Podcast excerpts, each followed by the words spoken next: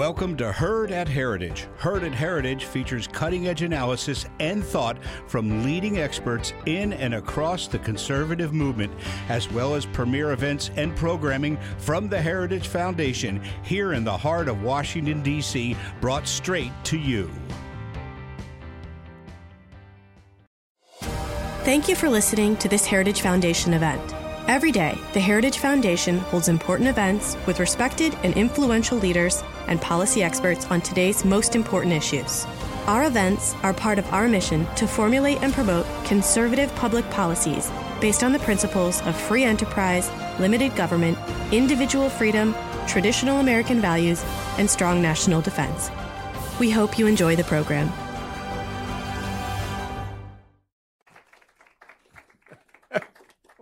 It's a nice rainy day outside, and everybody's all bunched together to keep warm. Good morning, everybody. How, how you? How is everybody this morning? Governor, welcome to the Heritage Foundation. It's a, it's a pleasure to have you here. Uh, it's a pleasure to ha- to welcome Governor Mike uh, Dunleavy of Alaska, and he will be speaking on the budget spending and what Alaska can provide the nation uh, as an example. Uh, governor uh, Dunleavy was elected as governor of Alaska in 2018. He's had a, a varied career in Alaska since his arrival there in 1983, uh, from working in a logging camp in uh, southeast Alaska to pursuing his dream uh, in an education career as a teacher. Uh, he has a unique insight into Alaska's Arctic communities due to his two decades of service there. Uh, he also served for five years as an Alaska state senator. So he knows uh, Alaska literally from coast to coast, and that provides not only a unique perspective on his state, but also what can we uh, from the lower 48 can learn from Alaska's example. As all of us at the Heritage Foundation know, um, America's founding fathers envisioned a strong division of power between the federal and state levels of government, what we call federalism. The Constitution created a limited federal government and left much of the power to the states and to the people of the United States. But of course, what exists today uh, is that we have created a highly centralized federal government with states uh, relinquishing much of their reserve powers into the federal government and to also into federal funding. This has allowed the federal government to become more involved in issues that were traditionally left to the states and to local communities. And this highly centralized government is a poor fit for a country as large and as diverse as America. Federalism uh, should allow for 50 different models of governance suited to the particular needs of the nation's individual states. And within the confines of the Constitution, uh, states should be free to enact policies that best serve the needs of their citizens. And in this respect, uh, federalism fosters competition among the states, and competition between states encourages innovation and helps create a more efficient government. As a general principle, the government closest to a problem should be the one addressing it, in our humble opinion. And for that reason, we believe that Congress should leave to the states any program that does not carry out a constitutional function of the federal government. Governor Dunleavy will speak with us this morning about the successes that Alaska has had in promoting federalism through budget discipline, as well as what the federal government may learn from Alaska's experience. And after the governor's uh, remarks, Paul Winfrey, who is our director of the Roe Institute for Economic Policy Studies, he will lead a further discussion with the governor and also take questions from all of you. So now please join me in welcoming Governor Mike Dunleavy.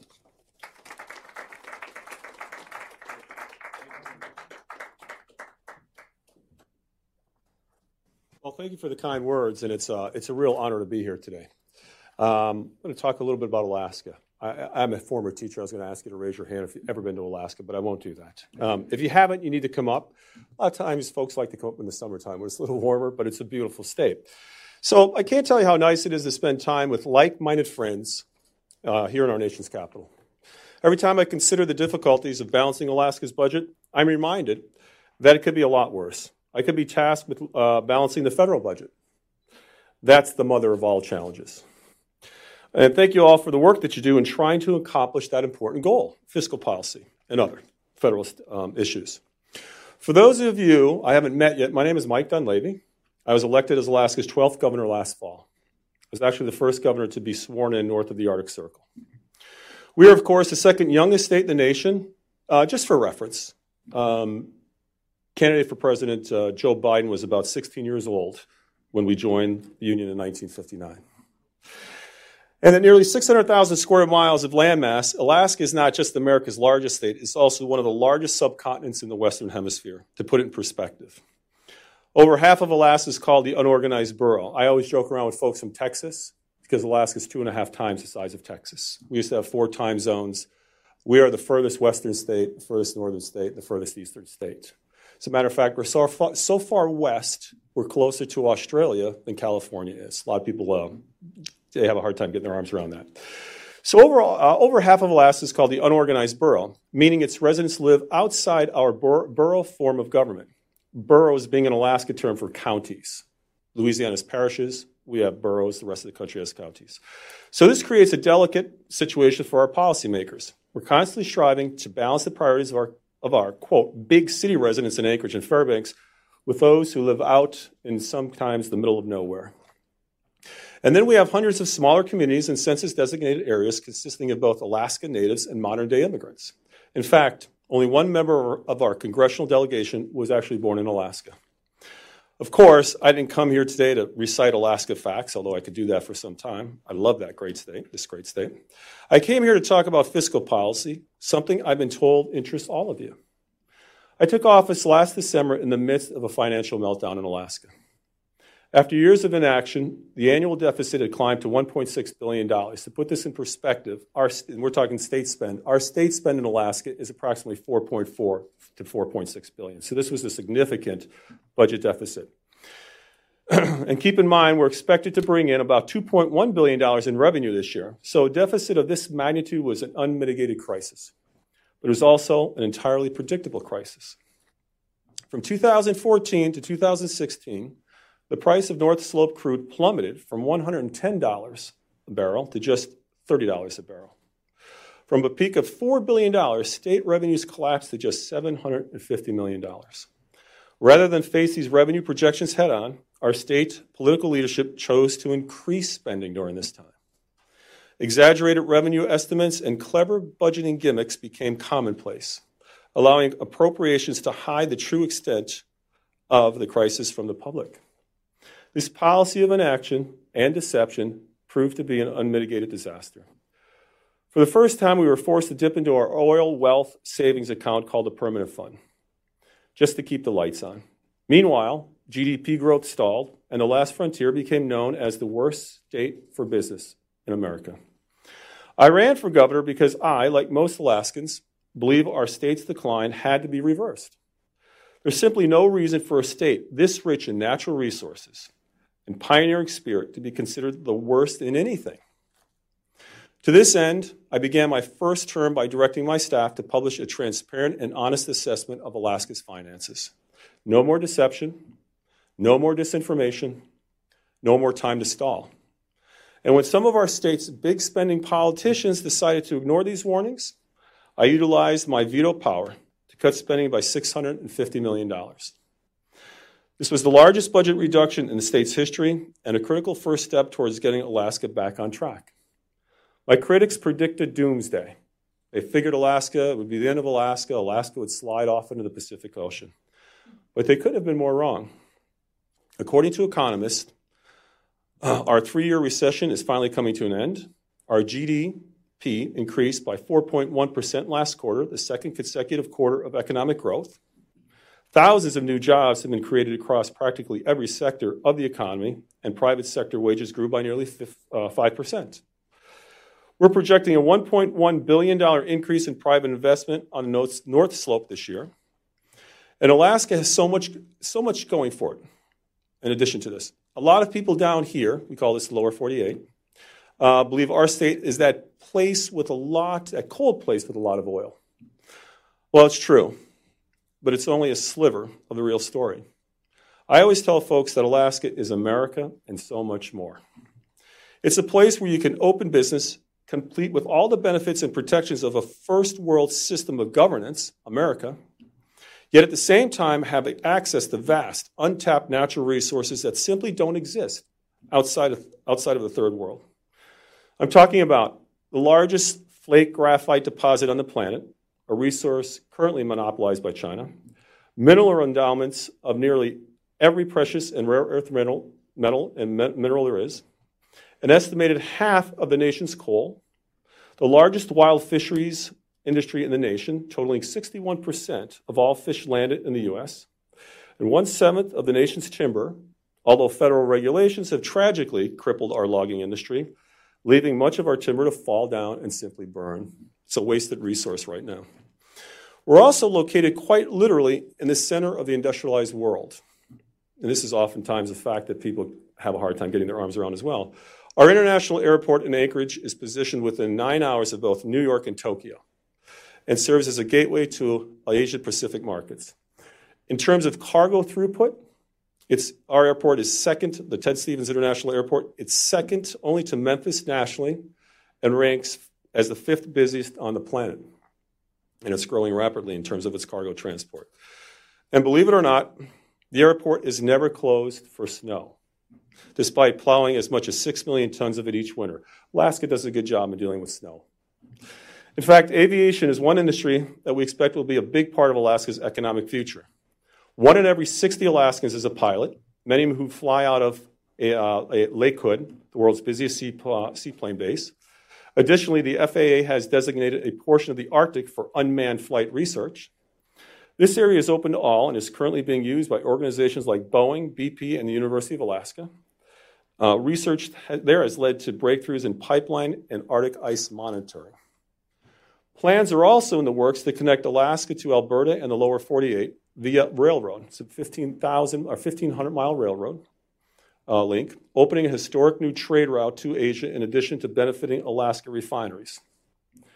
And Alaska's doors are always open to innovators and dreamers. In fact, you might have seen me reaching out to Elon Musk last week regarding production of Tesla Cybertruck. They have a testing ground in Alaska and we want to invite him to come to Alaska, learn more about how we produce resources, how we produce minerals and rare earths, and how we do it probably better than any other place in the world. These are the types of forward thinking people and businesses we're eager to collaborate with. But despite my optimism for Alaska's economic future, the challenge of balancing our budget has not subsided. This year, we again face a major shortfall of $1.5 billion. Some of this can be traced back to the price of oil, which is expected to fall another $10 over the next two years.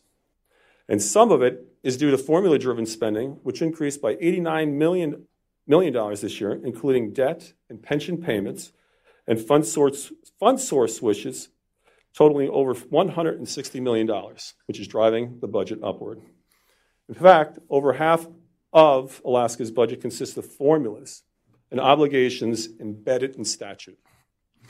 On Wednesday, I announced my plan to keep Alaska on fiscally solid ground. This year's budget consists of four overarching priorities maintain fiscal discipline, honor the law, tell Alaskans the truth, and fulfill the commitments I made to Alaskans when I ran for governor. And these aren't just my priorities, by the way. They're based on feedback I've received from folks across Alaska. These are Alaskan priorities. Of course, I'm preaching to the choir when it comes to maintaining fis- uh, fiscal discipline. But there's a real sense from my opponents that many people no longer understand the dangers of deficit spending. Much of this I attribute to the creeping influence of Washington, D.C., and a debt embracing culture. Even in Alaska, sources like Twitter help to amplify national politics where debt spending by both parties is commonplace. Borrowing, backed by the Treasury's cash printing mach- machines, seems of little consequence. Unfortunately, I've yet to find a printing machine that prints money in Alaska. Fortunately or unfortunately, um, we, are, uh, we have to balance our budgets in Alaska. And the revenue funds, which once held over $16 billion, our reserve funds, our savings accounts, had $16 billion as of 2013, will nearly be depleted after this year as a result of deficit spending. And so this year's budget represents the first in a 10 year plan to contain spending and cut the annual deficit. Most government services will be flat funded, and there will be no net spending increase with the budget I've rolled out. This is also a budget that will honor the law. In Alaska, we have something called the Permanent Fund. It's a sovereign wealth fund that distributes dividends as well as saves oil wealth for future generations of Alaskans and distributes a uh, annual check to Alaskans and helps as a check and balance on government spending. The more money you save, and it's constitutionally, constitutionally protected, less opportunity is for politicians to get their hands on it. In recent years, politicians have ignored our laws and diverted a portion of the dividend to fuel government spending. This is all wrong. It's also bad policy. I've yet to meet anyone who believes that government, the government spends money better than individuals and citizens. I even believe the folks on the left don't believe it's good policy. My budget calls for full statutory dividend plus repayment of last year's reduced payout. It also, uh, secondly, um, we've also fully funded education. Before joining the legislature, I worked as a teacher and later as a superintendent for nearly two decades in Arctic Alaska. Afterwards, I spent a couple of more years as a school board president. So I'm intimately familiar with the struggles Alaska's educators face, both from the, both from the teaching and administrative perspective. We cannot move forward as a state while leaving our children behind. But it can't just be about inputs, how much money you put into a system. It also has to be about outputs. How well are our kids doing? How well is the system doing? And finally, I'll be doing my best to change laws that are crippling our budget. As I alluded to a few minutes ago, 55% of Alaska's operating budget is now on autopilot spending. In other words, statutes, laws are driving the spending. And unless those laws are changed, spending will continue. And I, know, and I know you folks are fighting a similar battle here at the federal level. If we want to fix the numbers, we must change the laws. But flat funding and adherence to the budget will not be enough to balance the budget in the years ahead. That brings me to another third priority tell Alaskans the truth. The boom years of 15% budget growth and over is over. We're facing deficits that nearly, uh, that's nearly the size of the general fund. So our deficits are almost as big as, uh, it's actually, uh, in some cases, it's almost as big as the revenue we receive. It's larger in many cases. It's time for everyone to get involved, and that requires accurate fiscal information being made available to the public. Starting in January, I'll be flying all over Alaska to gather folks' input to get a conversation started regarding potential scenarios to a sustainable budget. These include scenarios such as major budget reductions, changing the permanent fund uh, formula, and a constitutional spending limit. Only through a constitutional spending limit cap that works will government truly have sideboards on spending. Obviously, I have my preferred method. If, if you've paid attention to any news out of Alaska recently, you'll know that I'll always fight for smaller government and a bigger permanent fund payout for Alaskans. But my team has gone to great lengths to lay out each scenario in an unbiased fashion to make sure that each Alaskan has all the facts and that their voices are heard as we plan for the next decade. Which leads me to my next and most important priority. This is a budget that will fulfill my commitments to Alaskans. Many of you may not be aware, but Alaska is facing a crime epidemic. Per capita, we are often ranked the deadliest state in the country for women. Meanwhile, a disastrous catch and release law led to sky high property crime rates in our cities and our towns. I was elected with a mandate to make Alaska safe again, and we made great strides. Last year, we hired more state troopers than any other uh, than in any other year in the past decade. I signed a landmark crime bill cracking down on sexual predators and a broad array of other criminals. We funded domestic violence programs and shelters at historic levels and we've cleared a decades old backlog of untested sexual assault kits. This year, we're expanding our efforts. My budget will pay for an additional 15 troopers, state troopers, and three prosecutors. The Department of Corrections budget will increase by over 17% to cover population growth as well as restorative programs. Finally, the, the uh, judiciary will be fully funded, including additional funding for public defenders and guardians. Public safety remains my administration's number one priority and the budget reflects that. So far, I've been pleased with the response to my budget announcement. The cuts were made, we made last year were tough. Absolutely, they were tough and necessary, and for many, a serious wake up call. But for what I'm learning, Alaskans are prepared to hold the line on spending. As you all know, standing alone on your principles is often necessary, but never enjoyable. So I very look much forward, uh, very much look forward to collaborating with the legislature and the public as the budget process moves forward.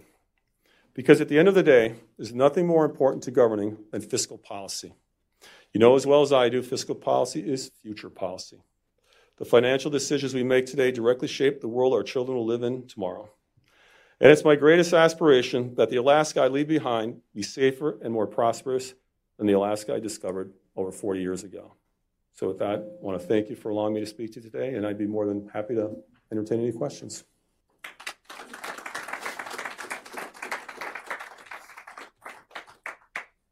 So we have a couple of mics in the room. Uh, if you have a question, uh, please state your name and also where you're from. And uh, yeah, throw it open to the group.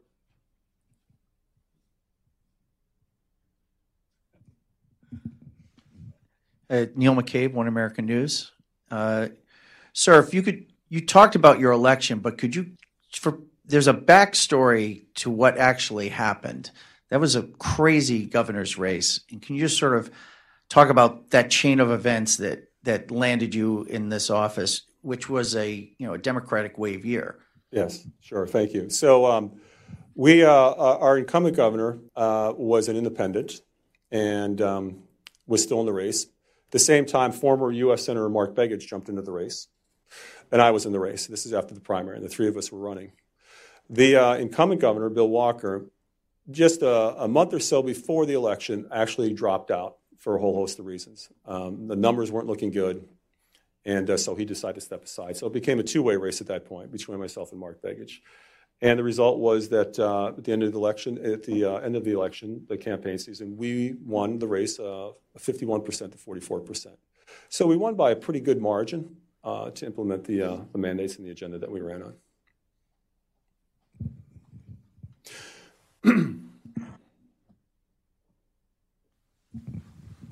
Thank you, Governor. Um, I'm Jack Spencer with the Heritage Foundation.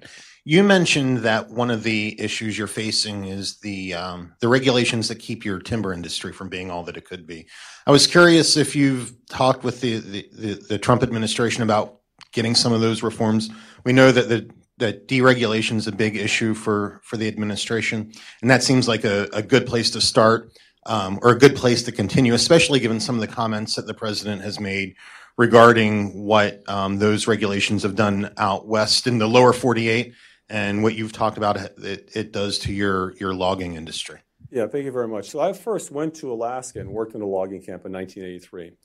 And in southeast Alaska, we have the Tongass National Forest, which is the largest national forest in the country. Uh, we had a terrific industry. It, it, really, it was a, it was a high-paying uh, family wage industry, and um, that industry was shut down under the Clinton administration. They instituted a couple rules, a couple regulations: roadless rule, old growth timber rule. In other words, you couldn't build any more roads, and uh, you could not harvest uh, old growth timber, which basically killed the industry. As a result, that industry died in Southeast Alaska.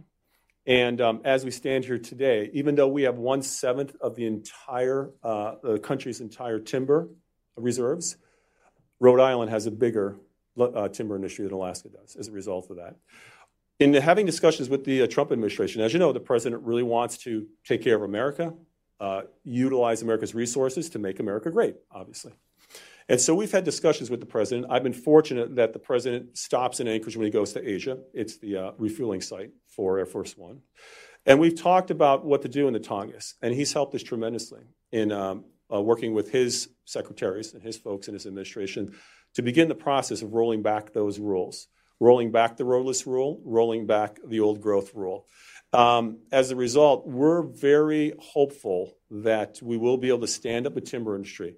It may not be as large as it once was, but nonetheless, there's plenty of timber. There are 16 million acres of, uh, forest, roughly. And um, as you know, national forest is supposed to be used for multi-use purposes. It's not a national park. We have a lot of national parks in Alaska. It's a national forest.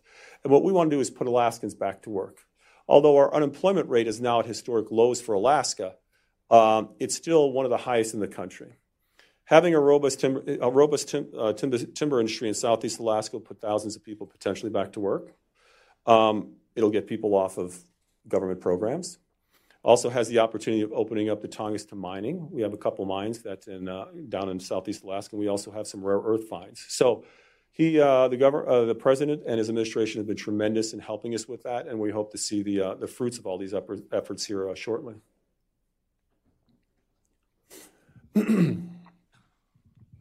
Morning, Governor. Morning. I'm Jack Ferguson, and uh, live in Alaska and live in D.C. Good to see you. And I see you. So we have a problem in Alaska with keeping talented young fellows and women to return after their educational years in the lower 48 to bring them back to the state.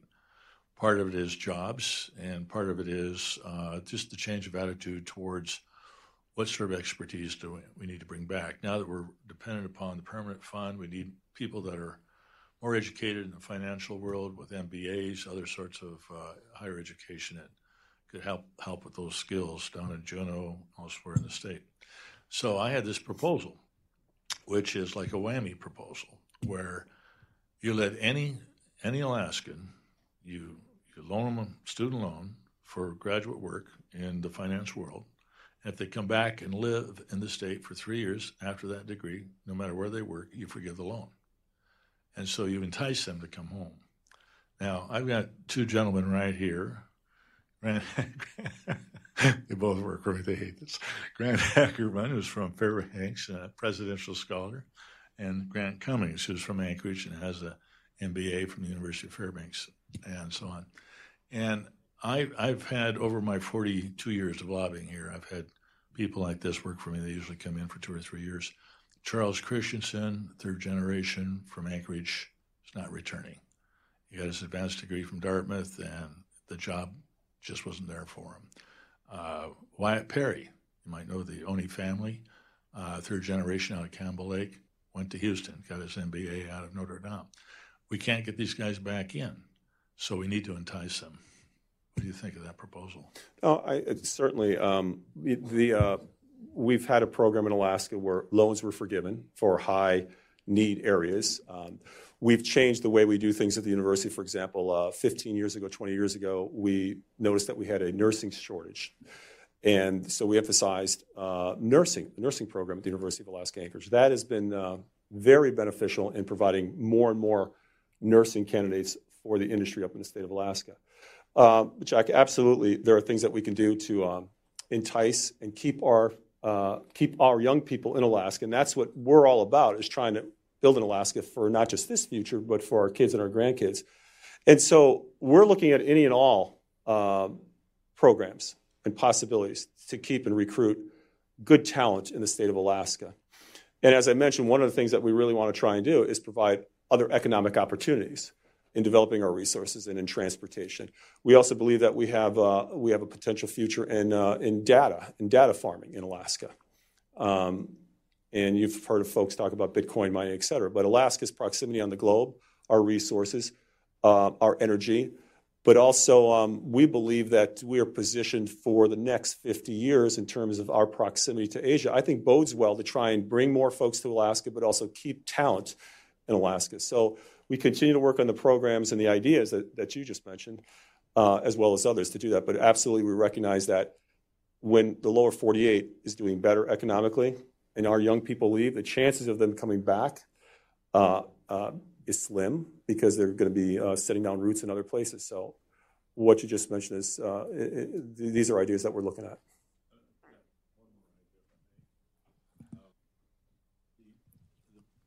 Permanent Fund uh, spends $240 million in fees for management of the fund.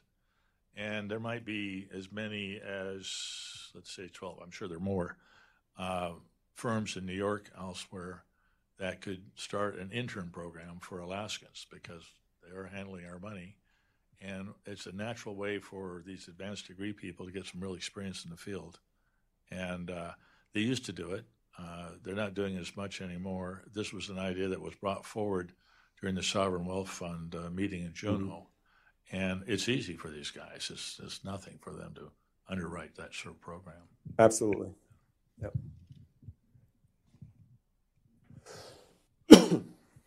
Hi, Skip Estes with ALEC. Our uh, unaccountable and unaffordable report has Alaska with the highest uh, per capita pension debt of any state. I was wondering what policies you were thinking of to um, save Alaska's public pension programs and save retirement for those employees. A good question. So obviously, we need to keep funding and paying off our pension obligations. And I think it was 2006, uh, Alaska changed its pension process. It went from a, divine, a defined benefit process to a defined contribution process. So the defined benefit process ended in about 2006, 2007. Um, but again, we, we still have obligations. We still have debt that we uh, have to pay. And Alaska, once again, uh, for folks that don't realize this, uh, Alaska came into the, the Union, um, was allowed into the Union as a state based upon its ability to develop its resources, its vast natural resources. Because the, uh, the discussion at the time was that Alaska had too small of a population to pay, let's say, a broad based income tax or some tax like that. And so, where am I going with this? We need to continue to develop our resources. Uh, more and more, we're being hamstrung by um, entities and uh, groups outside of Alaska to try and turn the entire state into a park.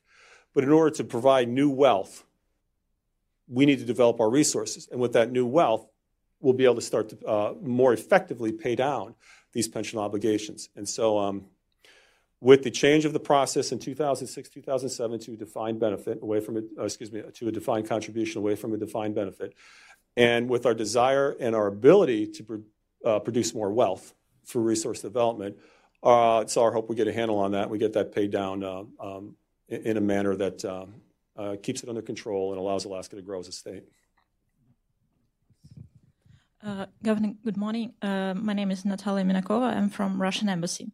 Um, you spoke about the budget, but uh, it is not only um, uh, spending, it is also revenues. And uh, speaking about the foreign trade, uh, what are your plans for cooperation, and in particular through Bering Strait? So the last part of the question, uh, one more time, please. Um, I mean, uh, what are your plans? Uh, could you build a bit about it on the cooperation uh, via Bering Strait? Yeah, very good, very good question. So um, under uh, your your former um, head of the um, Soviet Union, um, Gorbachev, uh, when the concepts of perestroika and glasnost were being implemented in the late 80s, early 90s, there began a, a collaboration with the uh, Soviet Far East at that time. And um, it kind of withered over time.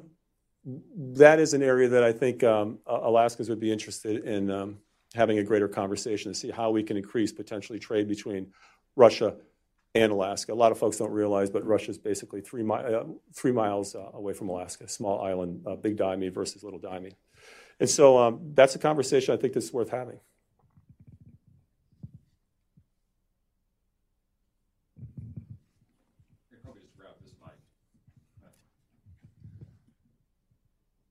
Sir, you're both a, a governor and an educator. And uh, before coming out, we were talking about the U.S. debt uh, having reached $23 trillion. And Congress is in the midst of considering or beginning to consider uh, a $1.2 trillion discretionary spending bill.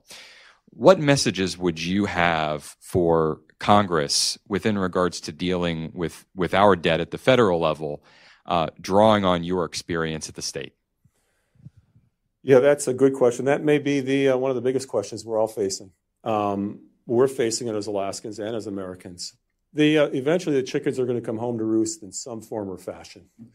There's no magical way to deal with um, uh, growing budgets and overspending. There's no magical way, and there's sometimes it's not painless. But the longer you wait, the longer you grow a superstructure of government in which a revenue is having a more and more difficult time supporting it, you're really um, you're really uh, pushing yourself, in this case, the United States, uh, in our case, Alaska, into a very difficult position, uh, and that something um, uh, something is going to have to give because you cannot keep spending. You can't, in, in, in the, in the sense uh, in the U.S. government, you cannot keep printing money and expect it to hold its value over time.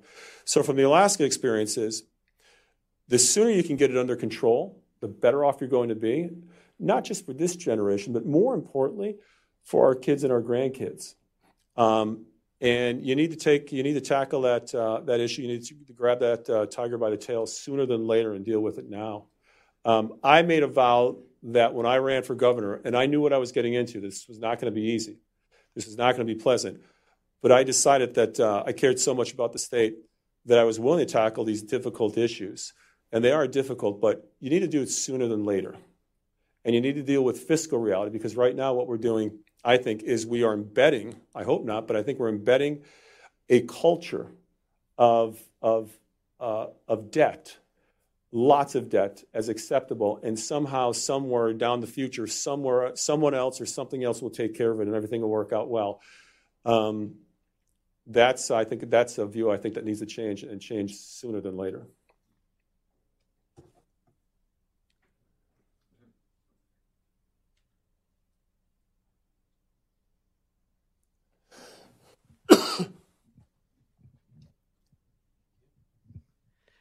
Daren Bakst with the Heritage Foundation. Thank you for presenting. Um, just two quick questions. So, a big problem here in DC is mandatory spending, the statutory spending that you're talking about.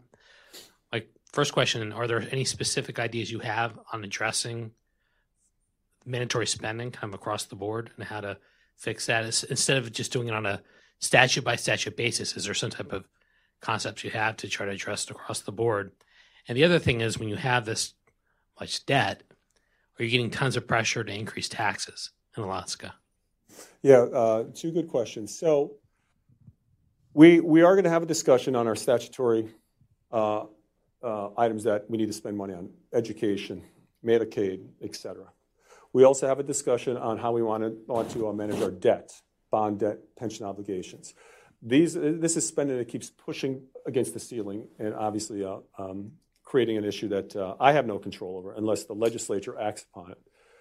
We've also introduced a, uh, a, spending limit, an appropriations limit. In 1981, the people of Alaska voted to put an appropriation limit into the Constitution. They could see that spending was going to be out of control back in 81. So they voted for that, and it actually went in. The legislature allowed the people to, uh, to vote on that. Actually went into the Constitution, and then it was reaffirmed in 1986. The problem was that the uh, formulas embedded in that spending limit were pegged at such a steep rate because spending back then was steep that we would have to be spending $9.7 billion. We're only spending 4.4 now to actually reach that ceiling. So what we need to do with that spending limit, and which we're advocating for, and we're going to be pushing for again this year, is to bring that spending down to about a 4.4, 4.3, uh, in the neighborhood of 4.4, 4.3 billion dollars, uh, in an effort to contain that. If we don't change the formulas, what happens is if you get a spending limit in place, which we're going to advocate for, uh, you have to, uh, you have to uh, somewhat cannibalize internally your programs. In other words, those that are not statutorily protected, you need to move money out of that and uh, to fund, uh, to fund the, uh, one, the items that are statutorily protected. So you have to do both. You have to have a realistic conversation. That's what we talked about. You have to lay out what is our debt, what are our obligations, what are the statutory obligations, and show the people of Alaska what that type of spending is. You also need to really demonstrate to them the benefits of a functional spending cap. So they can see that uh, you can hem politicians in, let's say, to 2% a year in spending. But you got to show both. Um, it, you can do a spending, you can do a spending, uh, revised spending limit. It's going to be difficult to manage the overall budget when you're cannibalizing it to pay for those formulas. Um, and so both have to be discussed, and I think both have to be changed and implemented.